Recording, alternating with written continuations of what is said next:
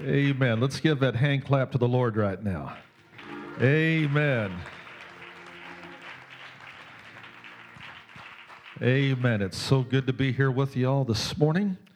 And um, I was going to mention, hopefully, your minds aren't uh, on the riverbank or out in the lake. Then he mentioned golf. So I thought, well, I might as well go ahead and say it with you. It's a beautiful day. Good to be here with you all. Turn your Bibles to the book of Romans, chapter 16, verse 20.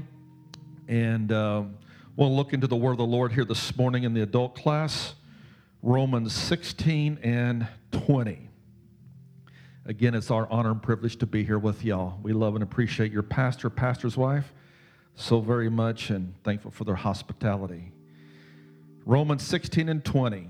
And the God of peace shall bruise Satan under your feet shortly. Everybody say the God of peace.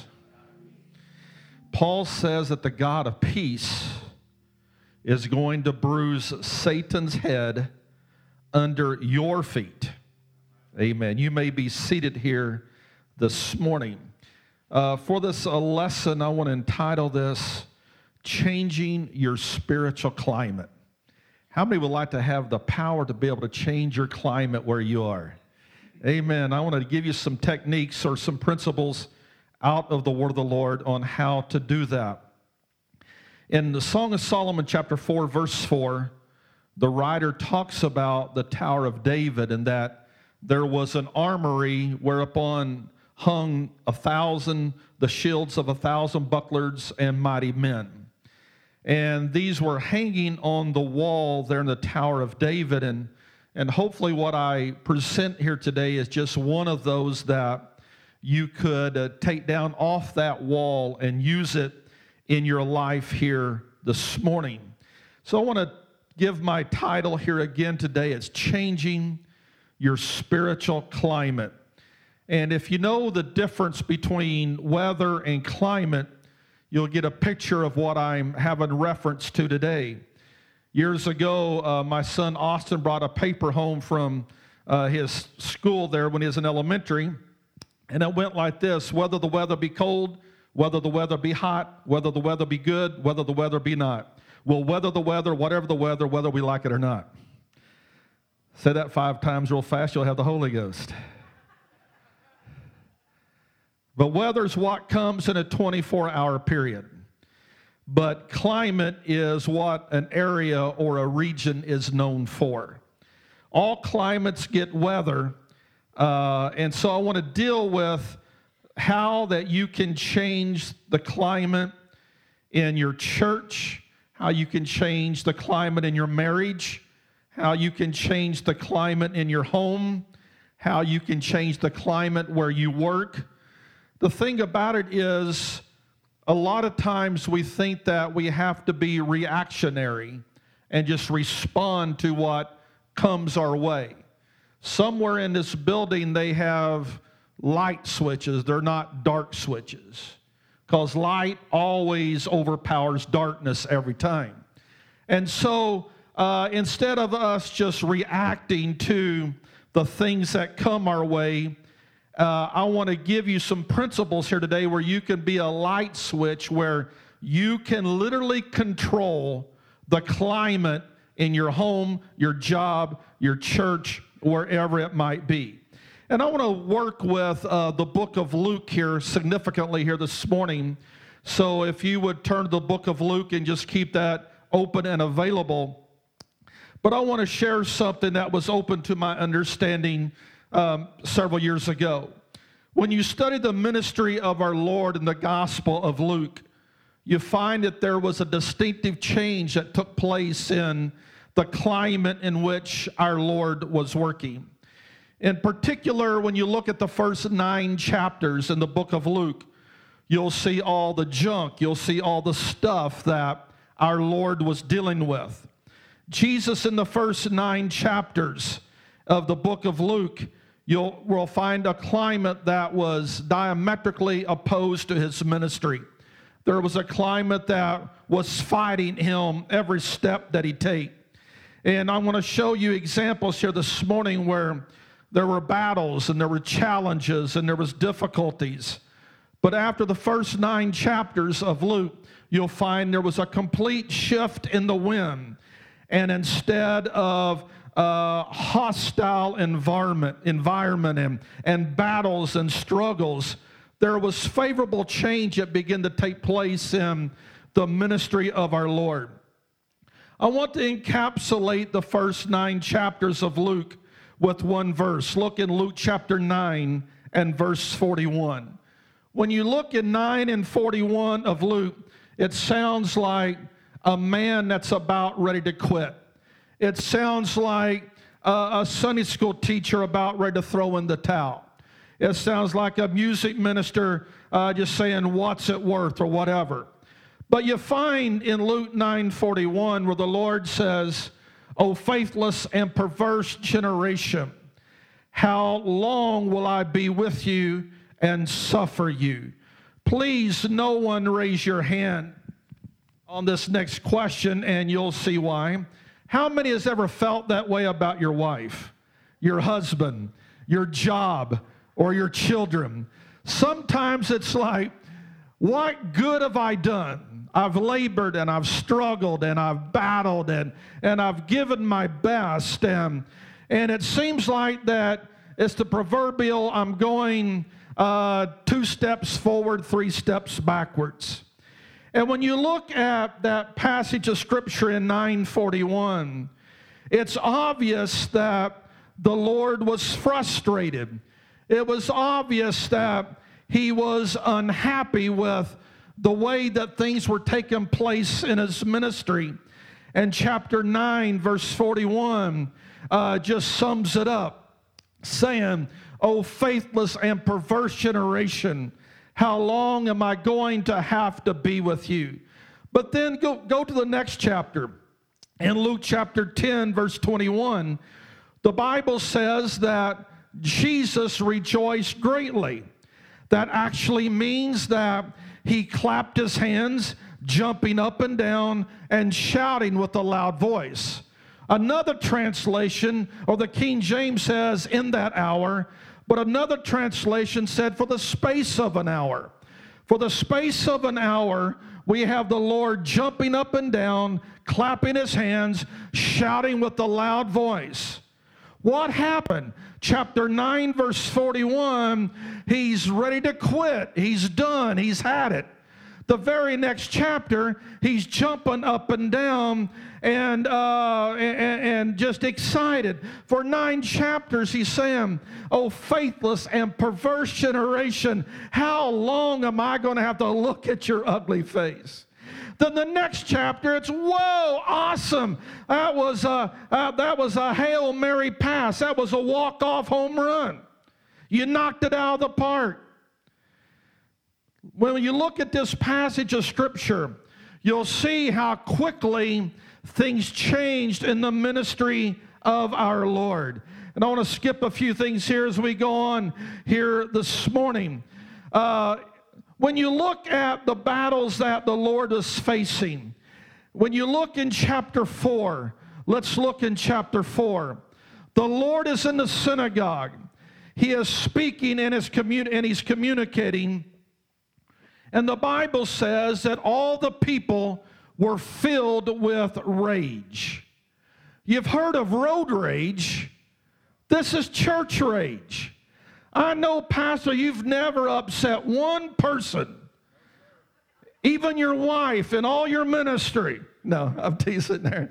You, you haven't made one person upset, I know.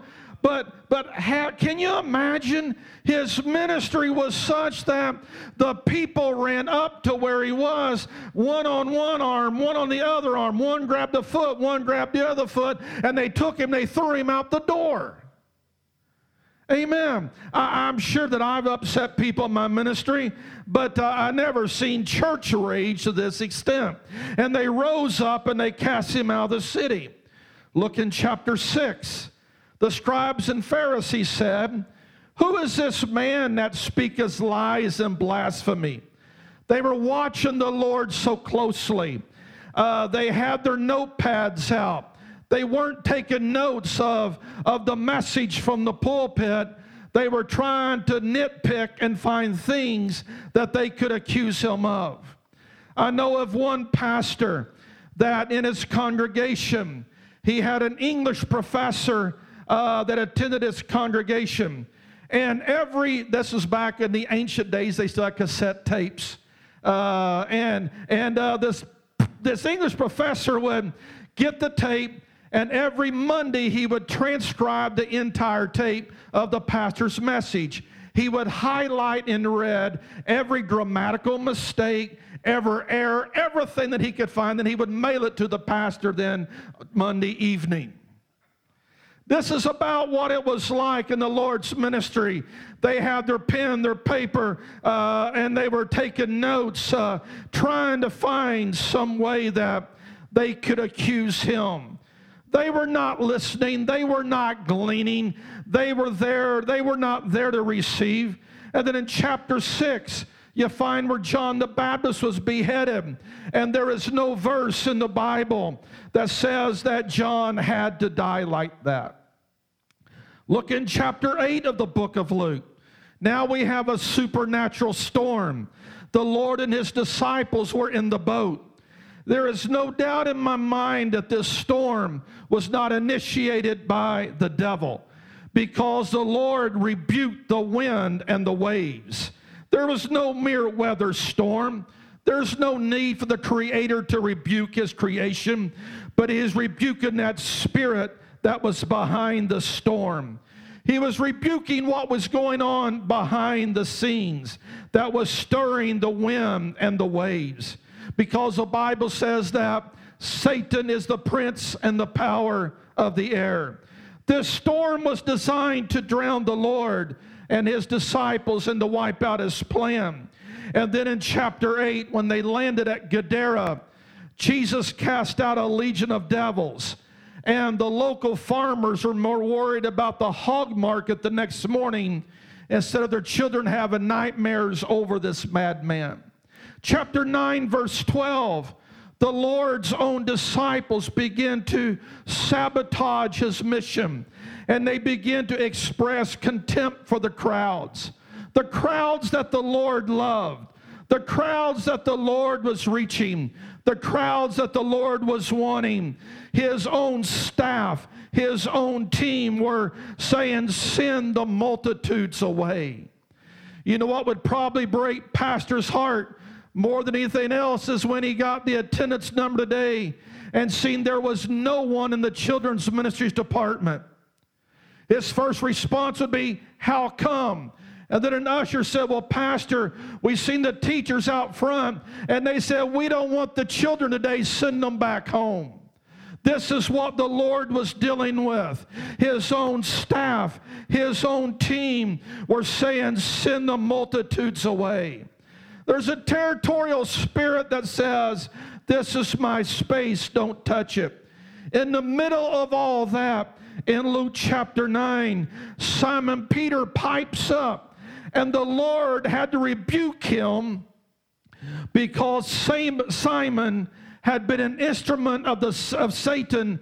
And the Lord said, Get behind me, Satan. Now, Pastor, that's a serious staff meeting. Uh, I'm not going to ask you if you've ever felt like it, but I don't think he's ever done that in a staff meeting. Get behind me, Satan. Uh, and now, while all that's going on in Luke chapter 9, now you have Peter, James, and John at the Mount of Transfiguration, the most glorious moment in our Lord's ministry. And the disciples are all wrapped up in their self centeredness. And the Lord had to rebuke them and say, Guys, this isn't about you. It's much bigger than what you understand. And while he's rebuking Peter, James, and John back at the village, the nine other department heads, the nine other staff, the nine other disciples are being defeated by one devil. Then in Luke 9, they're arguing who's going to be the greatest, who's going to get the next preaching assignment, who's going to get the next solo, who's going to get the next recognition. And when Jesus was not received in Samaria, the sons of thunder said, Let's zap them. And the Lord said, You don't know what spirit you are of. He said, The Son of Man did not come to destroy men's lives, but to seek and to save the lives of men. When you have a spirit that wants to destroy, a spirit that wants to crush, it is not of God. Because a bruised reed he will not break, and a smoking flax he will not snuff out when I've made a big deal about all the issues the Lord has dealt with in the first nine chapter of Luke. You had mountains of confusion. You got demonic activity. You got trouble with the staff. You have situations all over the place. And then all of a sudden, there was a big shift in the wind. And now Holy Ghost weather came.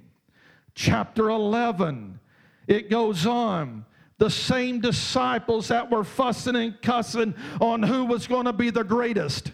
The same ones, the same team of nine that could not beat up one devil are now saying, Teach us to pray.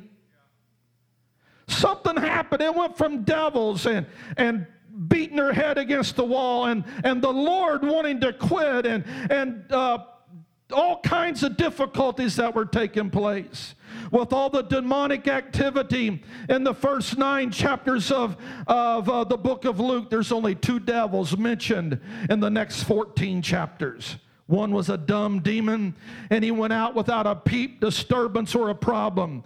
The other demon that was mentioned in the next 14 chapters had tortured a woman for 18 years, and Jesus healed her and didn't even address that poor devil. That poor devil couldn't even get any acknowledgement. He just had to go.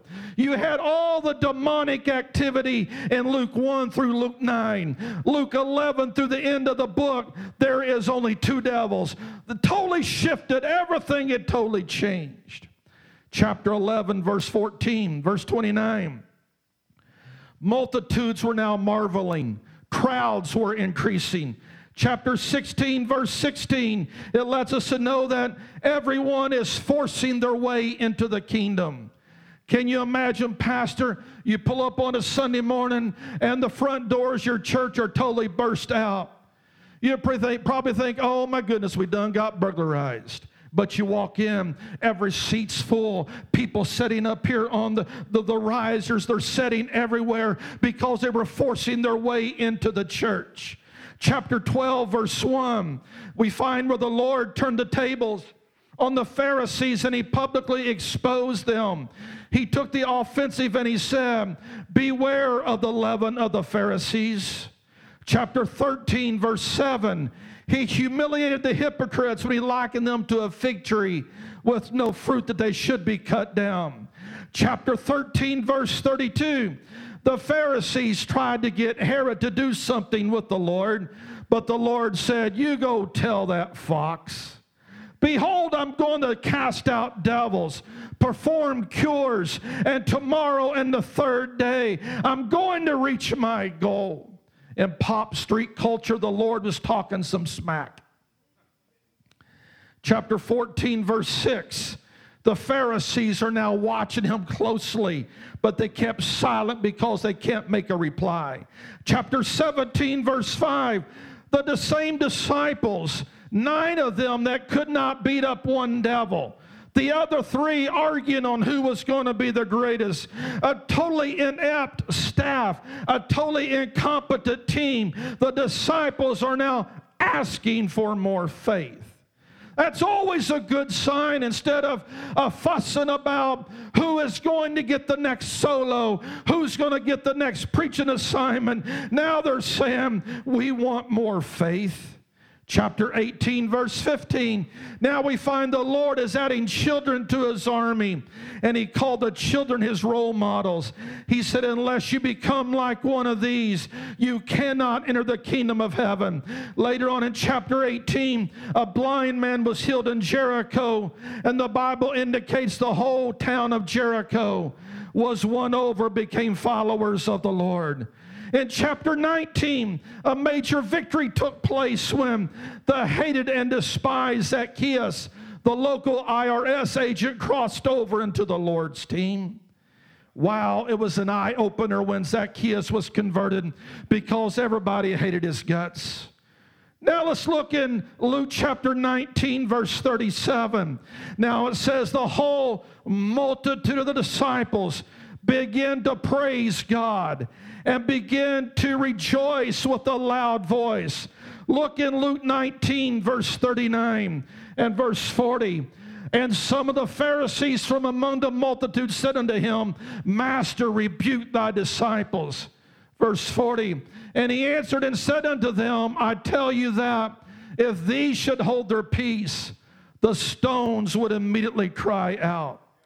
What was it that changed the environment? What was it that changed the climate from battle after battle, devil after devil, beating your head against the wall, not making any progress to the point where the Lord was saying, Oh, faithless and perverse generation, how long am I going to put up with you? And then the very next chapter, he's jumping up and down, clapping his hands, rejoicing with a loud voice for the space of an hour. Now let's look at what happened. Luke chapter 10, verse 1. After these things, the Lord appointed other 70 also and sent them two and two before his face into every city and place, whether he himself would come. Verse 2 Therefore said he unto them, The harvest truly is great, but the laborers are few. Pray ye therefore the Lord of the harvest that he would send forth laborers into his harvest. Verse 3 Go your ways. Behold, I send you forth as lambs among wolves. Carry neither purse nor scrip nor shoes, and salute no man by the way. And into whatsoever house you enter first, say, Peace be to this house. The very first words that he told his people to say were, Peace be to this house. Did he tell them to say, Every devil get out of here? Did he tell them to obey Acts 2:38 or you're going to split hell wide open? No, he says the first words he told them to say, peace be to this house. He said, every place you go, let the first words out of your mouth be a declaration of peace. He sent his disciples out by two in the number of 70 to walk in peace, to declare peace, and to live in peace. You thought I was going to share with you something powerful. I just did. Look in Luke chapter 10, verse 17 through 21. Remember, they were only told five words to say. And the 70 returned again with joy, saying, Lord, even the devils are subject unto us through thy name. What were the five words they were told to say? Peace be to this house. I'm sure they said other words. They didn't quote any theology because the Bible wasn't written then. But he said, uh, uh, The devils are subject to you, and all you're doing is proclaiming peace. The next verse, and he said unto them, I beheld Satan as lightning fall from heaven. They were going about saying, Peace be to this house. While they were preaching peace, while they were talking peace, while they were operating in peace, the Lord said, I saw Satan fall like lightning from heaven. You want to see Satan fall like lightning from heaven here in Lincoln, Arkansas? Everywhere you go, be a per, per, purveyor of peace. Almost said another word instead of purveyor. Everywhere, my wife was about freaking out over there.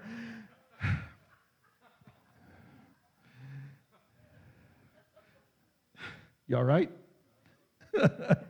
Everywhere you go, he said, I want you to be a peaceful person. Everywhere I go, you go, I want you to be a, a person of love. Everywhere you go, refusing to get upset, refusing to get hurt, refusing to get offended. And the Lord said, I was watching uh, what's taking place in the spiritual world because everywhere this t- uh, 35 pairs were going, talking peace, operating in peace, living in peace. The Lord said, In the spiritual realm, I saw Satan fall like lightning from heaven. You want to see it happen here in Lincoln, Arkansas? You want to see Satan fall like lightning from heaven? Everywhere you go, talk peace. Refuse to get hurt. Refuse to get upset. Refuse to get offended. Just as it takes two to tango, it takes two to tangle. It takes two to have a fight. Takes two to have an argument. I, I pastored this man, and uh, he's the only person I knew that could have a fight with himself. Uh, and man, he could have some doozies too. I mean, he could have some real fights. Uh, I know this man that he would come, he'd tell you a lie, make up a story, and then he'd get really mad at the story he just made up and have some real battles going on. And it was all in the make believe. Amen. But when I decide, uh, when I it takes two to fight, takes two to get in a disagreement, takes two to hurt. This man here could never hurt me if he tried. Why? Because I want the power of God working in my life. And if I would allow myself to be hurt or offended, I would lose the anointing of God in my life. I wouldn't have that spiritual power and authority. I made up my mind a long time ago. I'm not going to let anybody hurt me. I'm not going to let anybody offend me. Yes, it's going to happen, but I choose to not be hurt. I choose to not be offended. Why? Because I want to see Satan fall like lightning in my life. Go ahead and put the next verse back up there. Now he says, I give you power to tread upon serpents and scorpions. They didn't have that power before, evidently. He said, Because I'm giving it to you now to tread on serpents and scorpions and over all the power of the enemy, and nothing shall by any means hurt you. What he's letting us know here when I go in peace and I operate in peace and I refuse to get hurt, refuse to get upset, refuse to get offended, then he says, I want to give you power to tread upon serpents and scorpions and over all the power of the enemy. Notwithstanding in this, rejoice not that the spirits are subject unto you, but rather rejoice because your names are written in heaven. Verse 21 In that hour, for the space of an hour, the Lord is jumping up and down clapping his hands. That's what the word rejoice there means. Clapping his hands, jumping up and down, yelling with a loud voice, thanking God for the accomplishments of his disciples. He went from ready to quit. He went from wanting to throw in the towel to now he's dancing. He's excited. He's clapping his hands for the space of an hour. He's given thanks to God for what his disciples had done and all that they were told to do. He said the first five words, the only words that we've seen they were told to say was to say, Peace be to this house. I have given you the secret that totally changed the climate in the ministry of our Lord, where it went from two steps forward, three steps backward, beating your head against a wall. Why can't I go forward? Why can't I grow? Why can't we have revival? Why can't this? Yeah, I guarantee you begin to follow the model that the Lord gave us here. You can literally change the climate in your marriage. You can change the climate in your home. You can change the climate in your church when we operate our lives, when we operate our spirit and our voice and our hearts, is nothing but peace and love. the turning point that shifted the winds in the spiritual climate in the Lord's ministry is when his followers went out in the whole area and they walked in peace. They lived in peace. They talked with one another in peace. The fight of the church is a fight of unity. I want you to put your seatbelts on right now. I need to hear some clicks going on. You're buckling your seatbelt here. You don't even have to pray for revival. That's a sacred cow on Pentecost.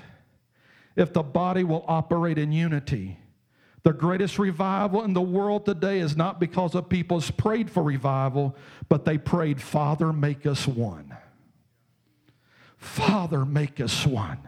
And when we become one in mind, one in spirit, one in unity, does that mean we all agree and see everything 100% the same? No. It means I choose, I decide. I'm not going to be hurt, I'm not going to be offended, even though I don't agree, even though I don't understand. I want a fantastic revival, and we're just going to be peaceful. We're just going to love one another. We're just going to have unity and all we're praying is, Father, make us one. Lincoln, Arkansas will have the greatest revival it has ever seen.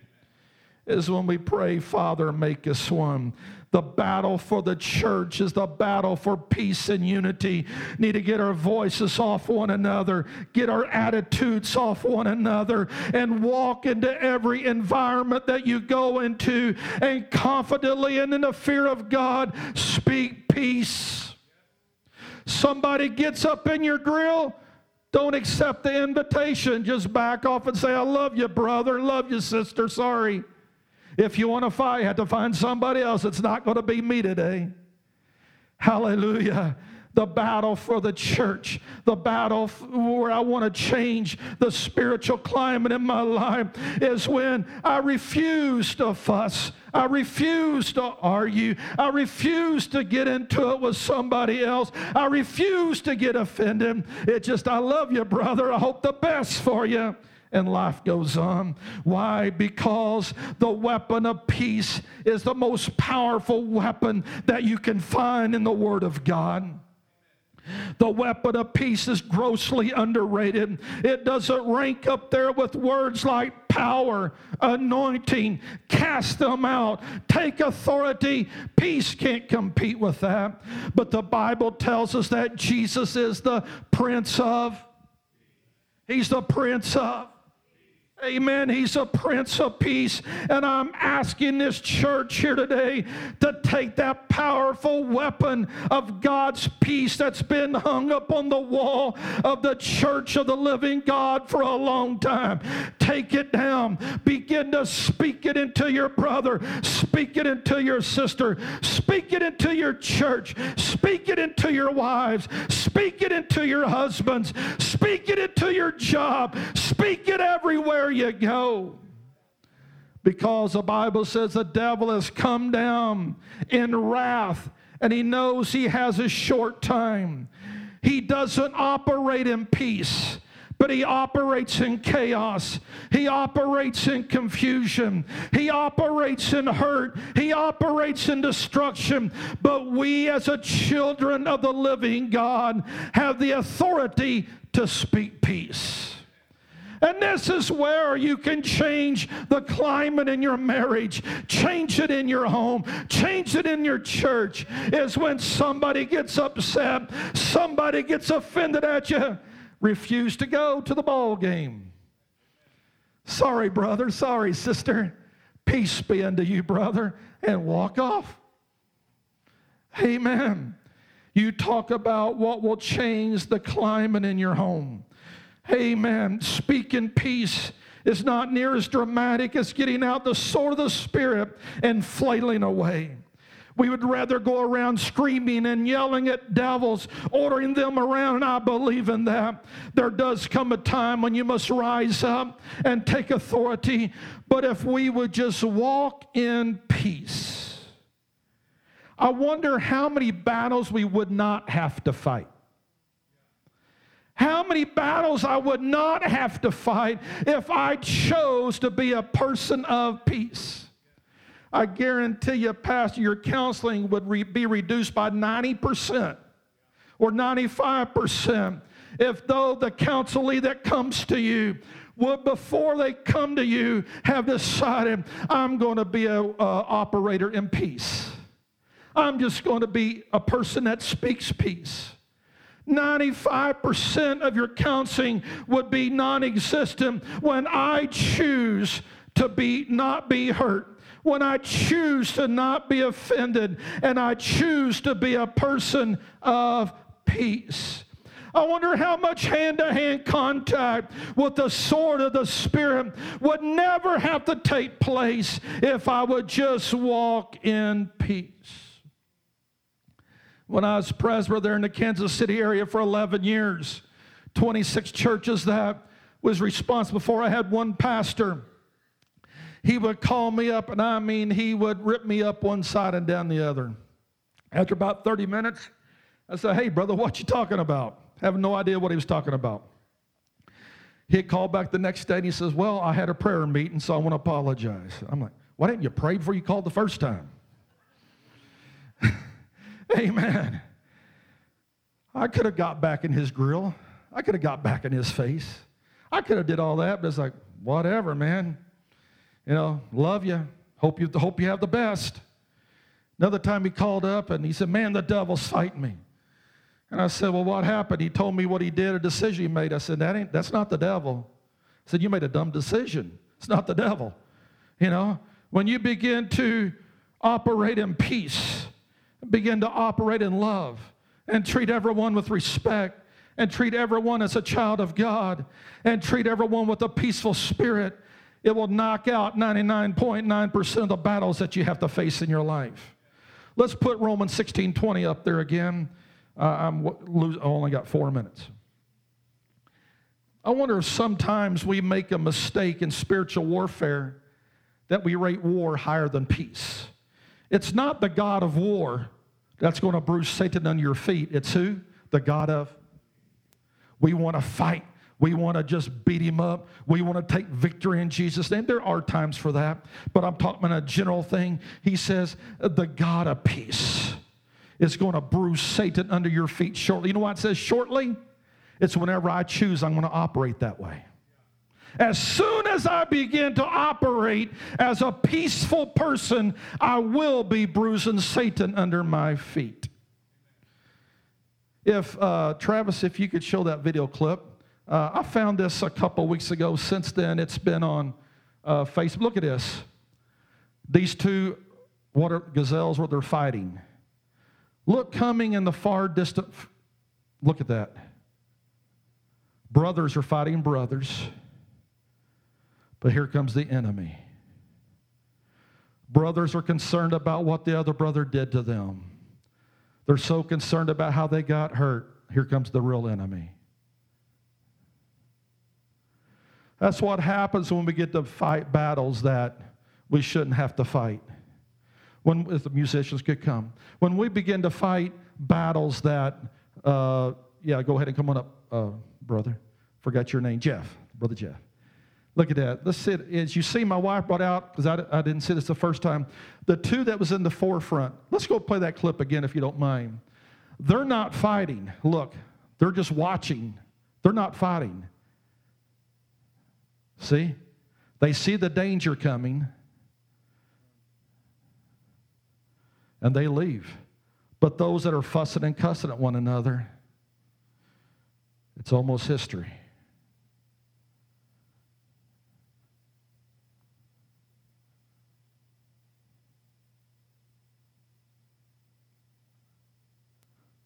What a great visual representation of when I get my mind off who the real enemy is.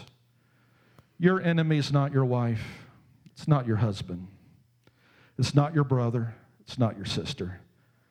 The enemy is the prince and power of the air. Let's all stand. When you have